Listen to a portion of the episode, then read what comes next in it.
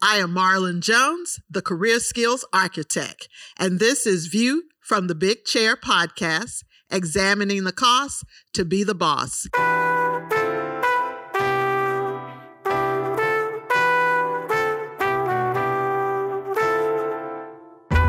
Purpose of this podcast is to share information with students in sports administration programs and with young professionals and those who are underemployed in sports administration.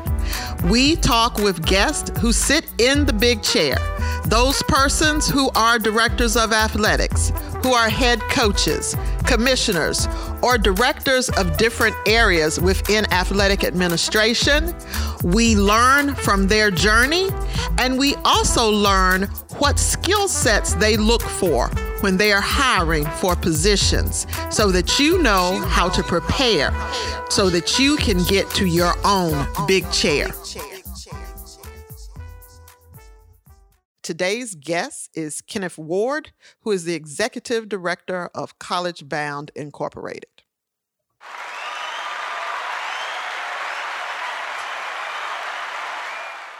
I met Kenneth Ward in 1980 on the campus of the University of North Carolina in Chapel Hill, where we were both freshmen.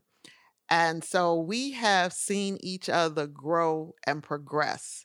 And he is a prolific educator. He loves students and he loves imparting knowledge. So when I knew I was going to do this podcast, I knew he had to be a guest. Kenny, can you please share with our listeners your professional journey and how you got to be an executive director of a foundation? Marlynn, thank you so much for allowing me to join you. Um, it is an honor. I have known you since we were 17 18 um, so see the to, so to see the growth um, of both of our lives and, and just that trajectory um, is really affirming of the power of education. And so when i look at my life it's it's been about education. I started school. My mother sent me to an all-white school to be a part of the desegregation efforts. Um, and I graduated high school as valedictorian, I received a full scholarship to come to Carolina, and uh, that access at Carolina really changed my life and just my perspective. I left UNC, I moved to DC and ended up teaching. And it was not by accident, but I found out about an alternative certification program.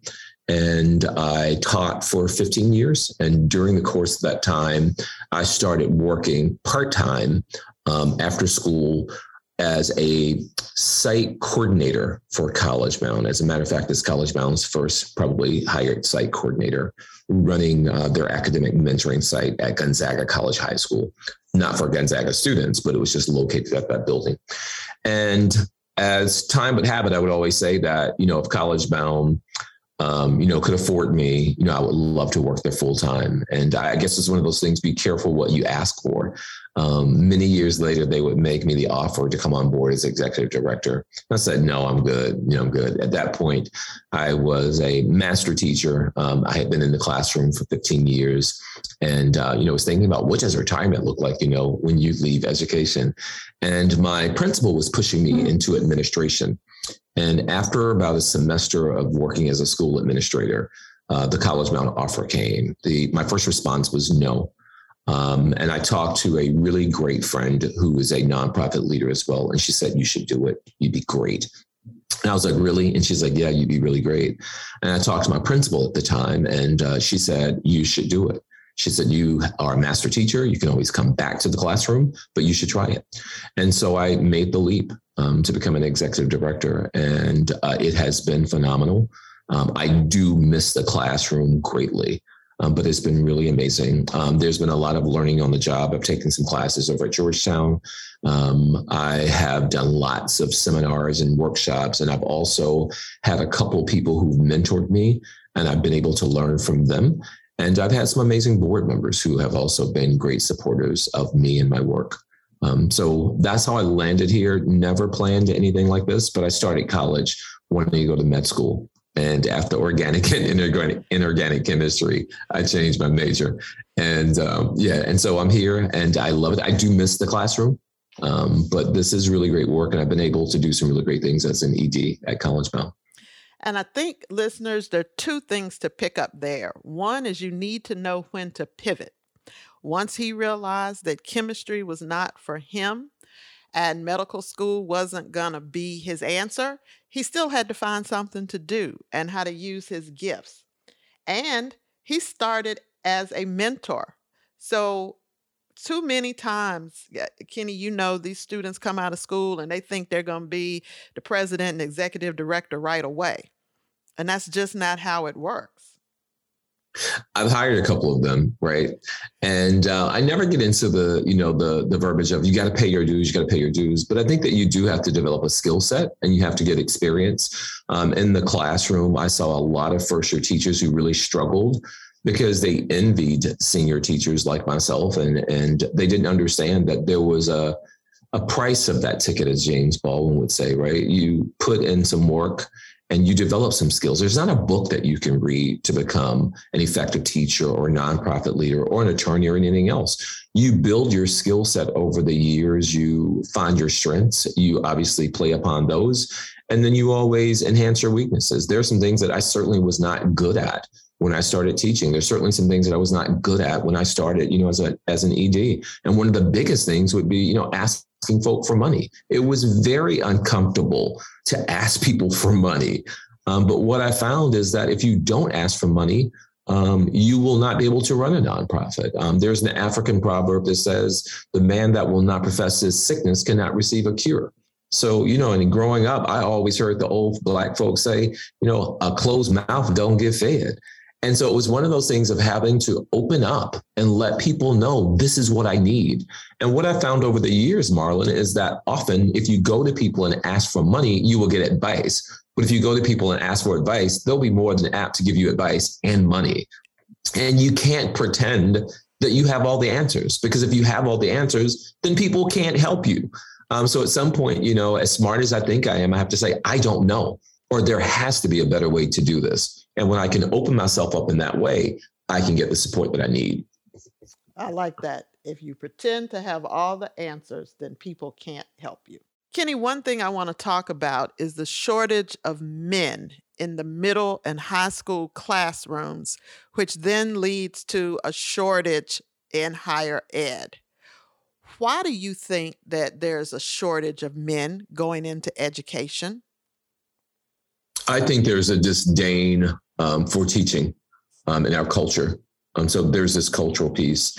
I had someone say to me once that when you when you can do, you do, and you can't do, you teach. I'm like, that's the craziest thing that I've ever heard in my life because everyone has had teachers. Now, your teachers may not have been as great as Mr. Ward, but you've had teachers, right? So everyone has teachers. And I look at my time spent in the classroom, it is some of the most rewarding and transformative years of my life and of the lives of the students that I taught.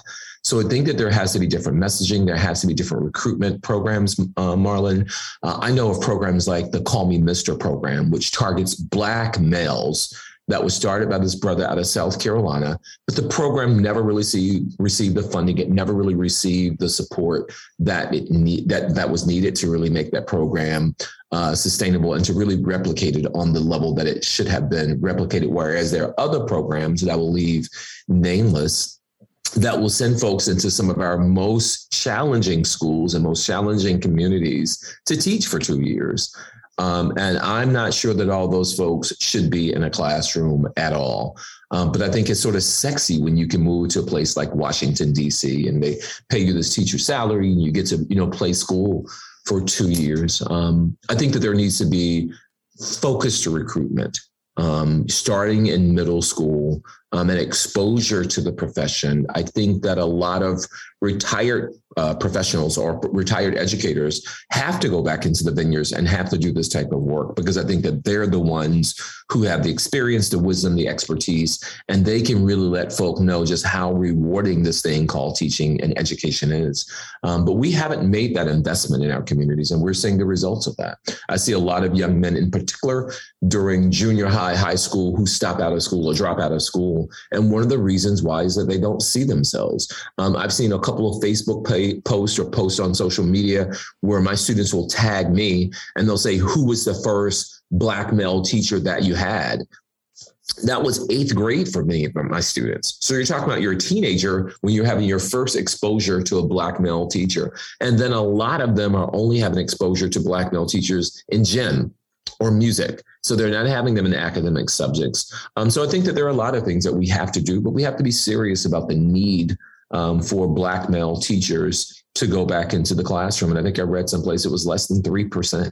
Um, so when you're looking at those numbers, um, I think you can understand why we're having some of the issues that we have with young male students and why they act out the way that they do.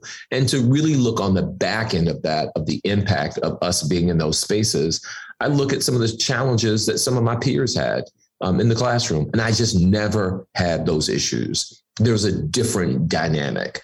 Um, I was with a kid last night who's six years old, and one of the women in the room was trying to talk to this child and she sort of recoiled. Um, and I, maybe 15 minutes, reiterated pretty much the exact same thing. And the kid came and sat down beside me and listened to every word that I said. And then we went into a conversation about fractions and how we could divide the ice cream bar up into different parts and, you know, those kinds of things and how she should leave the napkin open because it gave her greater area. Um, and so she'd understand area later in geometry. So it became this teachable moment for this kid and the kid's looking at me and the kid never left me though. Right. And I was telling the adults in the room that kids want to learn. Yes, kids, they do. They have this. They have this desire to learn about this world that you know engulfs them that they're a part of, and it's our responsibility to make sure that we put passionate and culturally competent folk in that space. And I think that that's what's not happening. Now, you mentioned skill sets. What types of skills should young professionals develop if they have a desire to go into teaching as a profession? I would say uh, the power to listen. The power to listen. Um, listening can tell you so much, and uh, you know, I, I, think sometimes people can get empathy um, you know, mixed up with sympathy. And, and kids don't need sympathy. I tell folks all the time when they come in to volunteer at College Bound because they want to fix something and becomes very prescriptive. We're trying to be developmental. We're trying to find the things that kids are good at. We're trying to enhance those skills. If there's some deficits, we're certainly trying to address those deficits, but we're not trying to fix folk. Uh, because when you start fixing, it means that somehow you have all the answers. And, and that's not what this thing about education and mentoring or anything that um, is about. Um, but I would tell kids that they need, I, would tell young professionals they need to listen. Um, because if you're teaching and you have a keen ear, you can hear a lot that's not said. And you can also pick up on some of the things that kids are asking ask those probing questions to make sure that you give them the support that they need, whether it's abuse or, you know, trauma. But you need to listen. You also need to have the ability to um, advocate um, because you have to advocate for these kids. And, and I think that that goes back to the commitment. If you're committed to doing this, you're going to advocate for kids. And if you're not really committed, um, you're going to find out information about students and it'll become, you know, dinner fodder. It'll become this conversation for you. And it will not be something that you're actually actively trying to change in a kid's life. Uh, Kenny, walk our listeners through a typical day of an executive director at College Bound. You're running a nonprofit, it's just a regular day. What are some of the different things that you have to accomplish? Yeah, and there's so there's this piece of like regular, right? There is no regular. There's so many different things that happen, and um, when things do happen, as the ED, you have to respond. Um, there's this thing that happened called COVID, right? Mm. And I saw the marking on the wall early on. I had done an international trip to uh, Ghana for um, a couple weeks, and when I was leaving the country, they did a thermal thermometer check before I left and I was like, whoa, they've never done this before. And I was listening to the international news. So I knew that this COVID wave was coming. Um, I came back into the US. I wasn't checked when I came back into the country. And that even heightened my uh, sensitivity about what was going on. This was March 2020, so there were no checks. And so I told a couple friends that, you know, I think we're going to get hit, hit really hard by this coronavirus. And um, we did. And so within maybe two weeks of me returning to the country, um, Marlynn, I made the decision to pivot. And we shut down our operations and we went to a virtual space. And I think it spared us. We were before the schools in DC. We, we made the decision before them. And it was one of those things that I was committed to. Uh, we knew at the time that older Americans were um, being hit hard by this virus. And so I know that some of my kids are being raised by their grandparents and great grandparents. So it didn't make sense for me to bring kids into a room, uh, professionals who are traveling around the globe who would be exposed possibly to uh, COVID 19, as we were calling it at the time. Um, and to take that back home to their grandparents or great grandparents. So we made the decision, and the board supported me, and and we've been able to uh, do some amazing things in the virtual space. It does not replace being face to face, but we, have been we've, we've been able to do some really amazing things. And so with that, I say that's a typical day in the life of an executive director, right? You've got to make decisions and you've got to make hard decisions sometimes and you got to stick with those decisions. Um, so whether it's payroll, hiring, partnerships, donor development, board meetings, board prep, um, supporting your staff who also are people who have lives outside of the organization or outside of your um, mission, um, you've got to make sure that you support all of those folks. So there's a lot of stuff that you have to do, and you have to be fearless. Um, you have to face those challenges head on and be willing to do whatever is necessary to make you know a decision. And when you make a bad decision, you have to take responsibility. You have to take the responsibility, learn the lessons, course correct, and keep moving. Now, you work a lot with volunteers, all nonprofits do. Describe for these aspiring directors the difference in managing volunteers as opposed to managing your paid staff. I said earlier, one of the skills that you need is the ability to listen. You have to listen to folks and find their motivation. Again, some folks will come into your space to volunteer to fix something. And what you have to do is to let volunteers know early on this is our mission and this is our process. So you have to let people know that. Um, so you have to be very clear about that. The big difference between uh, someone who's paid and a volunteer is that someone who's paid is more likely to show up a volunteer, and whether that's a volunteer on your board or a volunteer mentor, they're going to let other things in life sort of take precedent. And it may not be the emergency that would make one of your staffers call out sick or take leave, right? Um, theirs might be a movie date, it might be dinner, it might be something else, and they will um, sometimes uh, not show up for you the way that they should show up or the way that they've committed to showing up. So I think that's the big thing to keep folks engaged. I think often because people volunteer for different reasons, Marlynn, they don't really understand the mission.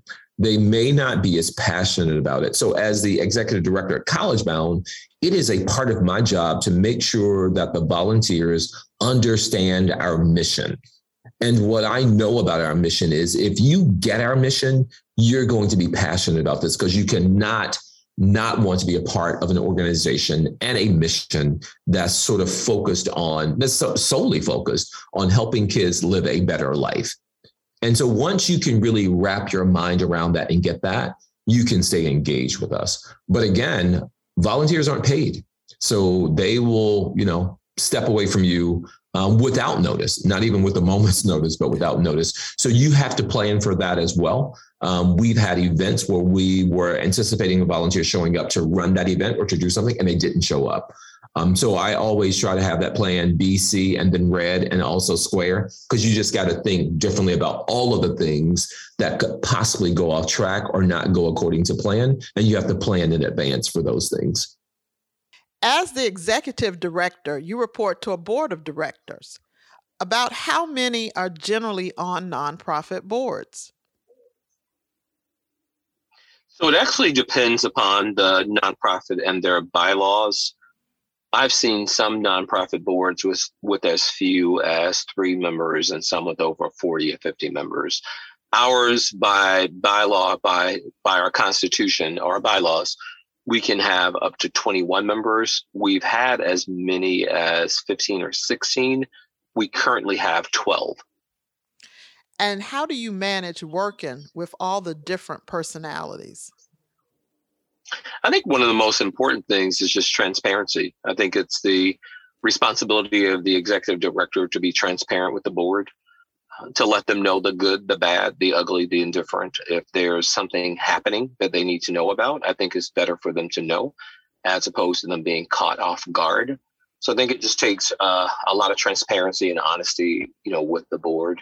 I think that the best relationships I've had with the board is when we've had a director of the board who shares the passion or mirrors the passion that I have for the work that we do and supports me in that. I think that most boards understand that they aren't uh, on a board to do the day to day operations of a nonprofit, but they're there to provide the fiduciary oversight. And so they're to help raise money to make sure that you're doing all of the things that you know you're supposed to be doing by your charter.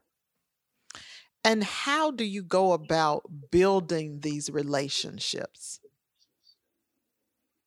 Again, I think it's about being, you know, transparent. It's about listening. We talked about listening earlier. It's about listening to people, hearing what they want to know, um, what they're really interested in, um, and really building relationships where you are authentic or genuine with folk. You show up. Um, you are willing to be vulnerable because you know that you have this shared vision and you you know again are transparent with them. And so i think that that's one of the easiest things. It's like friendships. Um, you you know you're honest with your friends. You show up with your friends. You you know you celebrate with them. And i think that's one of the most uh, important things. Even with the donor relationship it's about you know listening um, and also being transparent showing them you know what you're doing that's good but also asking for their advice you know when there are challenges so i think that all of that's important What's the one thing you wish you knew before you became the executive director? Oh, wow. Um, I think one of the things that um, I wish I had known probably was the amount of fundraising that I would have to do or development that I would have to do. I think that's probably one thing that I wish I'd known. Um, one of the things I think that would have helped as well if I had really understood that sometimes people have good intentions, but they don't follow through. Um, and so it's incumbent upon me to make sure that I follow through with people. Like people will make pledges or people will say that they're going to do something and they may or may not do it. Um, it's very important for me to not necessarily hold them accountable, but for me to follow up and to give them the opportunity to fulfill whatever pledge they are made or whatever you know commitment that they've made to the organization. That's very important. What has been your biggest challenge and how did you overcome it? I think one of the biggest challenges was um, we had someone on the board who was in charge of board recruitment, and they had just not really brought on the new board members.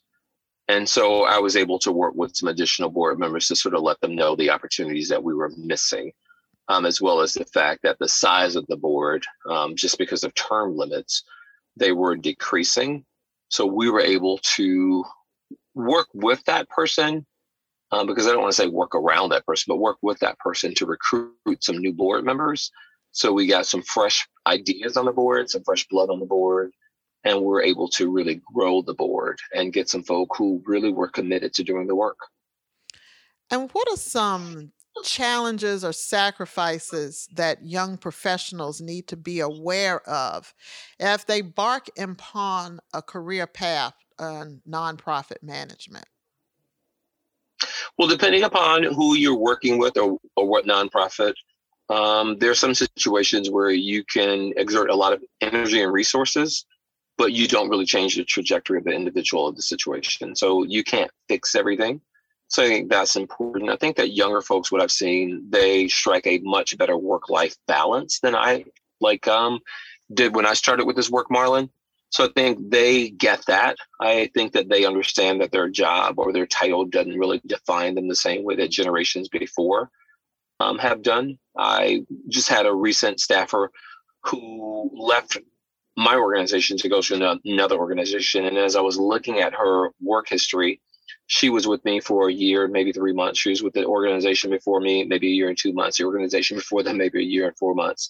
So just doesn't have a track record of really staying for a long time in any given organization. And so I think that when you look at younger folk and different, you know, folk in, in the nonprofit sector, they don't have the same long-term commitment to a particular organization. I think they're still committed to, you know, the public service space or to nonprofit space, but they're not staying necessarily at the same organization for a really long period of time.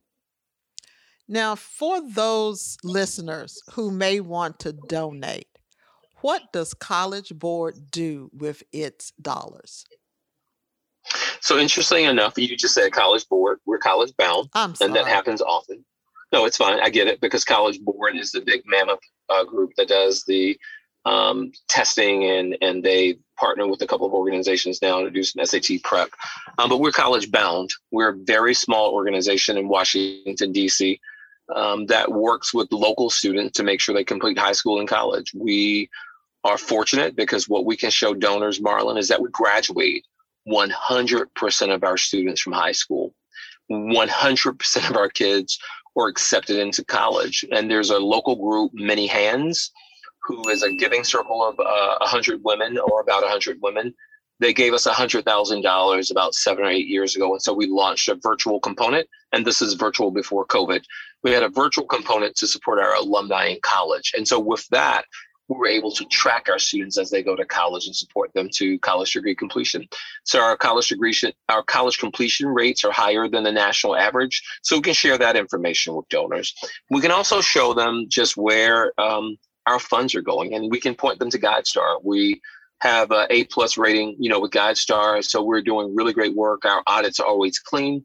Um, over 25% of our dollars go toward scholarships. Last year, we awarded over $250,000 in scholarships to uh, outstanding students. So the, the, the uh, data is there, and we run a really lean organization. We do some really powerful work. And I think the best thing to do is to let donors speak with your um, recipients, to, to the constituents. They talk with our students, and the students can talk about the impact of College Bound, how College Bound has changed their trajectory. What's your website? It's www.collegebound.org. College, C O L L E G E, bound, B O U N D, dot org, collegebound.org. And if there's some listeners up in the Washington, D.C. area that want to volunteer as mentors, how do they go about doing that? Oh, wow, Marlynn. I'm so glad you asked that because right now we have a deficit of mentors. Um, and I think that people think that is really hard. Um, what we talking, what we're talking about is a commitment of one one night a week for two hours. So two hours once a week to help change a kid's trajectory. Um, all of our mentors are college educated because we're advising kids on going to and completing college, and we need folks who've gone through that process so they can talk about personal experience and bring that to bear. But we were just having a conversation with a group of friends, and we were talking about the deficits that our kids face and the music and the culture and these cultural shifts. And what I contend is that I can't fight kids from listening to Megan Thee Stallion or to Cardi B. I, I can't fight that because those are cultural things that sort of happen. Um, it's not necessarily what I listen to, but through mentoring, I can expose them to Nina Simone, Aretha Franklin, Lauryn Hill, um, Eartha Kitt. I can expose them to other things. But when we don't mentor and we only critique, we have a generation of folks who are only listening to Cardi B and Megan Thee Stallion. So they don't know about these other folk who've come before them. And I think that's why mentoring is so incredibly important. So if there are folks in the DC area, we always welcome them to fill out a college bound application. It's on the website. Right now we're virtual. We'll be virtual for the next several months. And for folks outside of the DMV, we have a mentor bank for our students in college. We triage uh, these relationships so students can look you up based upon your college and get information about you about how to navigate your college successfully. They can also contact you based upon your major, so you can give them insight about your major. And then we also look at where people are currently working, so you can talk to kids about your vocation or what you're doing on the career path. So those are some ways where people who can't make the commitment to mentor weekly or aren't in the DMV to also impact the uh, trajectory of a kid's life. Uh, Kenny, I want you to share just quickly. You sponsor a trip pre COVID, and I know you're going to do it again, where you take students to Ghana. Why Yes. did you start doing that, and what has been the impact of that on the students? So, Marlynn, as you know, I went to Carolina, full scholarship. I was first generation college. Um, French was my foreign language. Uh, Carolina had a study abroad program at the University of Lomé in Togo. And I wanted to participate in this program, but I did not have the support to participate in that program. So when I mentioned it to some family members, to some different people, I received no support. So needless to say, I never went to Togo. Fast forward as a young adult, I was able to do an exchange program in Ethiopia. Um, I was also able to do an exchange program through the US government in Moscow and St. Petersburg, Russia.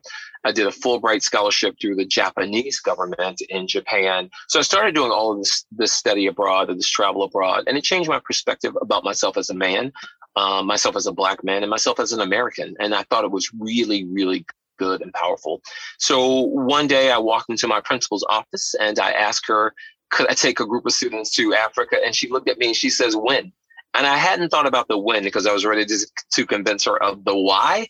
And she said, when? And I said, uh, I guess at the end of the school year. She's like, okay, well, let me know what help you need. And so I walked out of the office and that's how it was born. And so I started taking students um, in my high, in my junior high school class abroad, and it changed their lives. Um, the very first year we went to Senegal because, as I said, I had done French and I'd been to Senegal before. But my kids, most of them didn't speak French; they didn't speak Wolof. So it was really hard for them to communicate. So the subsequent years, we started going to Ghana, and it's been revolutionary. And when I left the classroom and came to college bound, I started doing a research to see that students who do study abroad in college tend to graduate on a much higher level. They're more employable. They have these different life experiences than kids who don't do study abroad. And of course, fewer students of color do study abroad. So therefore, College Bound launched a uh, study abroad program for our student ambassadors and so for over 11 years, I've been taking students from college bound abroad. All of those students have gone on to go to college. Several, several of them have gone on to do study abroad programs when they got into college because of the experience that they had in high school. So I think it changes the trajectory for kids. Um, it also gives them this exposure, this global look of this global view, and it allows to see themselves um, outside of the parameters or the limitations of their neighborhood or their schools or their socioeconomic status. They just get to see themselves in a different light. And I just think that that is incredibly important for all youth, but especially for youth of color. Now, you visit your students on their college campuses. Why did you start doing that? And what has that impact made? So that was a part of that virtual mentoring program for the grant that we got with the, with many hands. Um, one of the things that I know as a first generation student is that you need some different supports to navigate college. I also know that someone showing up on college campus is a different level of accountability than someone calling you or FaceTiming or Skyping or something like that. When people show up, they can feel your vibe, they can see your energy, they can sort of read you in a different way. So we visit all of our first year students at least once on college, two or three times if necessary. Um, we take them out to eat, we sit down, we meet their roommates, we see their campuses, we talk about classes, but we really get a read of how they're doing.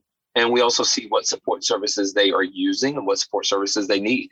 Before our students leave high school, we give them the math lab, we give them the writing lab, and we also give them mental health services on their college campuses. And again, we can't make those students use any of those uh, resources, but we provide our students with those resources. When we visit them, we have those conversations about how's life, how are you doing? And I think we're developing some deeper relationships.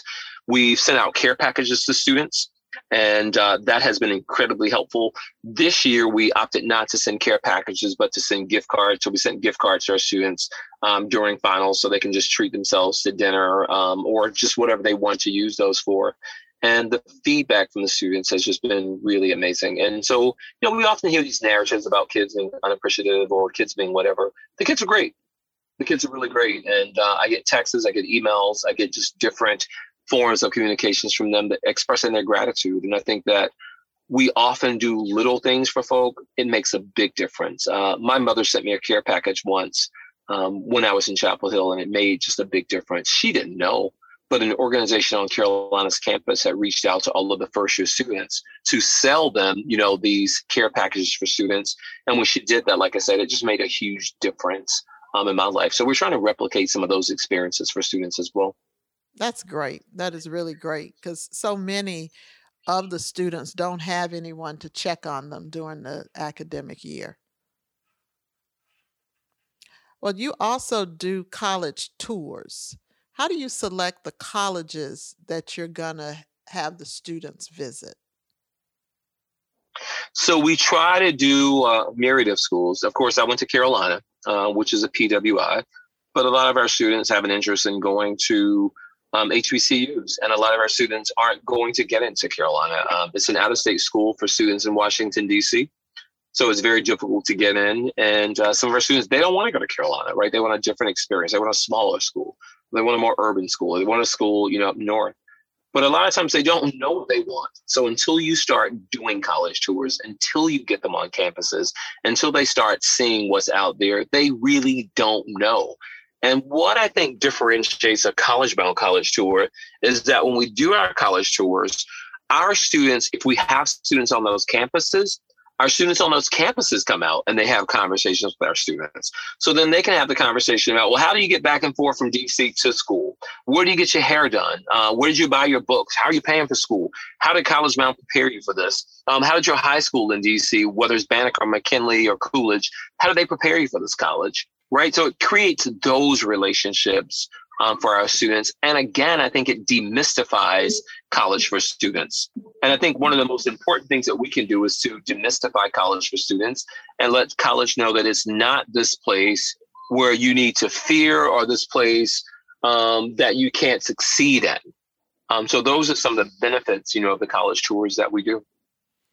How has your role as executive director for College Bound changed you? I believe to my core um, what this has anchored or what this has cemented in my soul is that you can make a difference in a kid's life. I think I've always believed it, but the work that I do at College Bound has shown me that time and time again in the classroom, I taught, you know, a kid for a year and the kid left. You know, I run into the kid later. You know, they may be successful or they may have, you know, not been successful yet. Um, but with College Bound, I've been able to create programming that supports kids into and through college. So I get to go to college graduations. Um, I get wedding announcements. Um, I get announcements you know, about new jobs. Um, and so I get to see that work. And there's a kid we have this year who's about to graduate from college. I've been looking at her social media posts as she posts her graduation pictures that she's uh, taking, and she has a, a, countdown, like a clock counting down the number of days and uh, hours to our graduation. And it's so rewarding. And I remember meeting this kid in the eighth grade, she was incredibly angry. She had lost her father at a young age. So there was some understandable frustration there. Um, she had had lots of disappointments in life and she was angry. And through mentoring and through some of the supports that we've been able to provide, um, she has this college bound family that shows up for her. And when I see her posting these pictures and I see her, the glow, as the kids would say, the glow up. I see the glow up. It is so incredibly rewarding. And so on one of the posts that I saw last week, I sent her a message. I said, I am so proud of you. And she responded to me, You know that you were a part of this. And so when you see that happening, it just sort of cements again into my soul that you are a part of this. And if you negate that or if you don't add value to this impact that you have on the lives of young people, then you're doing your program and you're doing yourself a disservice. So, what I recognize more than anything, Marlynn, is that mentoring does matter. You know, it sounds sort of cliche like mentoring matters. No, it does matter. And I go back to the early example, like kids get they get fed a lot of stuff in life, and a lot of it is disappointment. So I think through mentoring and, and showing up for them, going to recitals, you know, going to games, um, you know, cheering them on along the way um, makes a big difference. You are phenomenal, K Ward. Thank you so much. Marlynn, I am fortunate to be able to do work that is so rewarding. I think about my mom, I think about my grandparents, I think about other folk who've come before me who didn't have some of the options that I've had. And they worked to provide a living or to make a living. And certainly my life, you know, allows me to do that. But it also allows me to make a difference in the lives of others. And I just feel incredibly fortunate to do this work. And one of the things that I caution my students about is they're looking for, you know, vocations in life. So look at something that you really love doing. So, you know, it's not like this, thank God it's Friday. But you know, you're living on Sunday, like thank God it's Monday. You know, that, you know, tomorrow's Monday. I get to go to work and do something that I really love doing. And this, you know, career path for me has provided that the classroom, college bound, it's given me an opportunity or a window to really give back in a meaningful way. So I'm really thankful. Now it's overtime. What book do you suggest expiring nonprofit professionals read? There are actually two books that I suggest that they read. Um, one is The Happy, Healthy Nonprofit which sort of takes a look at nonprofits in the space of them not being toxic because there's a lot of toxicity that happens in the nonprofit space where people sometimes feel like they have to be martyrs for a cause. Um, so I think that that book is really good to help you keep perspective. But one of the books I think that's great for folks in this space um, is actually the narrative of the life of Frederick Douglass. I think that the narrative of the life of Frederick Douglass really shows the struggles that some, that one goes through. It shows his self emancipation. It also shows his work um, to keep the Union together as he works to recruit soldiers to fight in the Civil War, including his sons. And then after that work, he works for women's suffrage movement. So it shows folk who work for the greater good. And I think that that's one of the most important things that you have to remember about when you're doing this type of work is that you're really working for the greater good. Sometimes it's not about you, and it's a cause greater than you and a cause that will last long after you've left this plane. And what's been your best day in that executive director chair?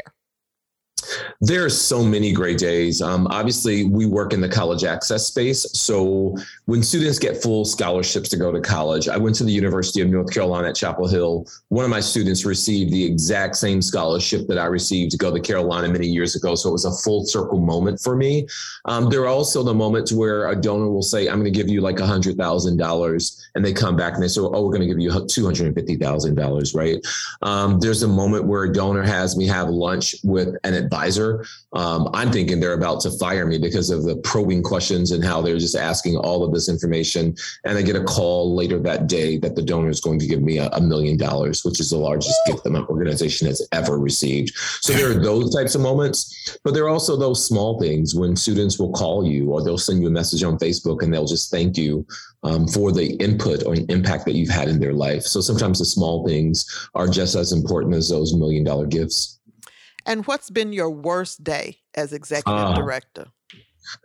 There are two uh, moments that have just been god awful. One of those was losing one of my largest donors because of something that I didn't do, that's something that someone else had done. Mm-hmm. And this was a relationship that I had cultivated over 10 years.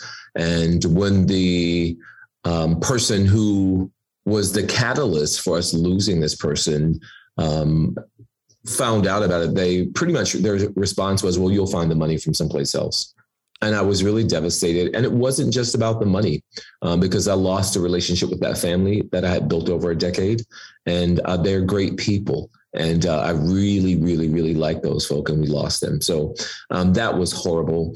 Um, I would have to say the other thing that sort of broke me to my core um, was when one of my students was uh, murdered um, about 15 minutes after leaving um, the college bound site. Um, mm. He was on the way home. I had seen him about 90 minutes before this happened. We had text about 15 minutes before it happened. He had texted me, and uh, he was planning on seeing a recruiter from FAMU the next day. And um, so I, he was just excited, and, and, I filmed him like that night, um, talking about you know his aspirations and hopes. And uh, like I said, in 90 minutes later, his life was taken from him by a kid who was trying to rob him for his cell phone. My student was less than a block from his house. Um, so that has been one of the most gut wrenching things that has ever happened to me. Um, and I still, you know, um, struggle with that because he was such an amazing young man. The beauty of it is that he has a twin brother who's in his final year at FAMU now, uh, who's sort of living that dream. And what it's a reminder to me of is that we can't control life, um, what we can do is we can just work as hard, work as you know as earnestly as we can, you know, on this journey, but we really have no control over that. And we can't keep our loved ones safe. We can only prepare for the future as best as possible and hope for the best. What is your go to inspirational quote? It would have to be a quote that I used on my. Uh, uh, we had an attendance sheet when I taught school. I taught school for 15 years, and there was a quote that I would use, and the quote has been attributed to someone else now, but that's not the, the originator of the quote. But the quote says, Everything that you touch, you change, and everything that you change changes you. Mm. That's good. That's good. Now, what is a motivational movie that you suggest young professionals watch? Oh wow, um, there's so many um, movies that I think are great. Too often, I think that the movies um, will paint folks as heroes and other folks as villains or victims. Um, so I try and stay away from some of those feel good movies that reinforce stereotypes. Um, I think um, a really good movie um, for me would be um, The Great Debaters, I think. That's a great movie, right? It talks about Black excellence, um, you know, all of those kinds of things. Um, but there's so many other stories that show the resilience, I think, of Black folk in particular. And I think that when we look at a lot of the work that you know I do and a lot of my peers are doing. We're talking about folks who are disenfranchised or people who don't have the the the same playing field um, as other folk. And so there's so many movies out there. They're like hidden figures. Um, there are a lot of movies out there that really tell the story about perseverance and about determination. Um, you know, so so there's so many things, but those two sort of stand out. They, they certainly stand out for me. Great. Well, thank you so much uh, for being a guest. Marlynn, thank you so much for having me. Thank you so incredibly much. Thank you for listening to our podcast. I hope that the notes you took from our guests will help you as you plan and build your career. Please remember to rate, review, and subscribe to our podcast. View from the big chair examining the cost to be the boss. I'm your host, Marlynn Jones, and I thank you again for listening.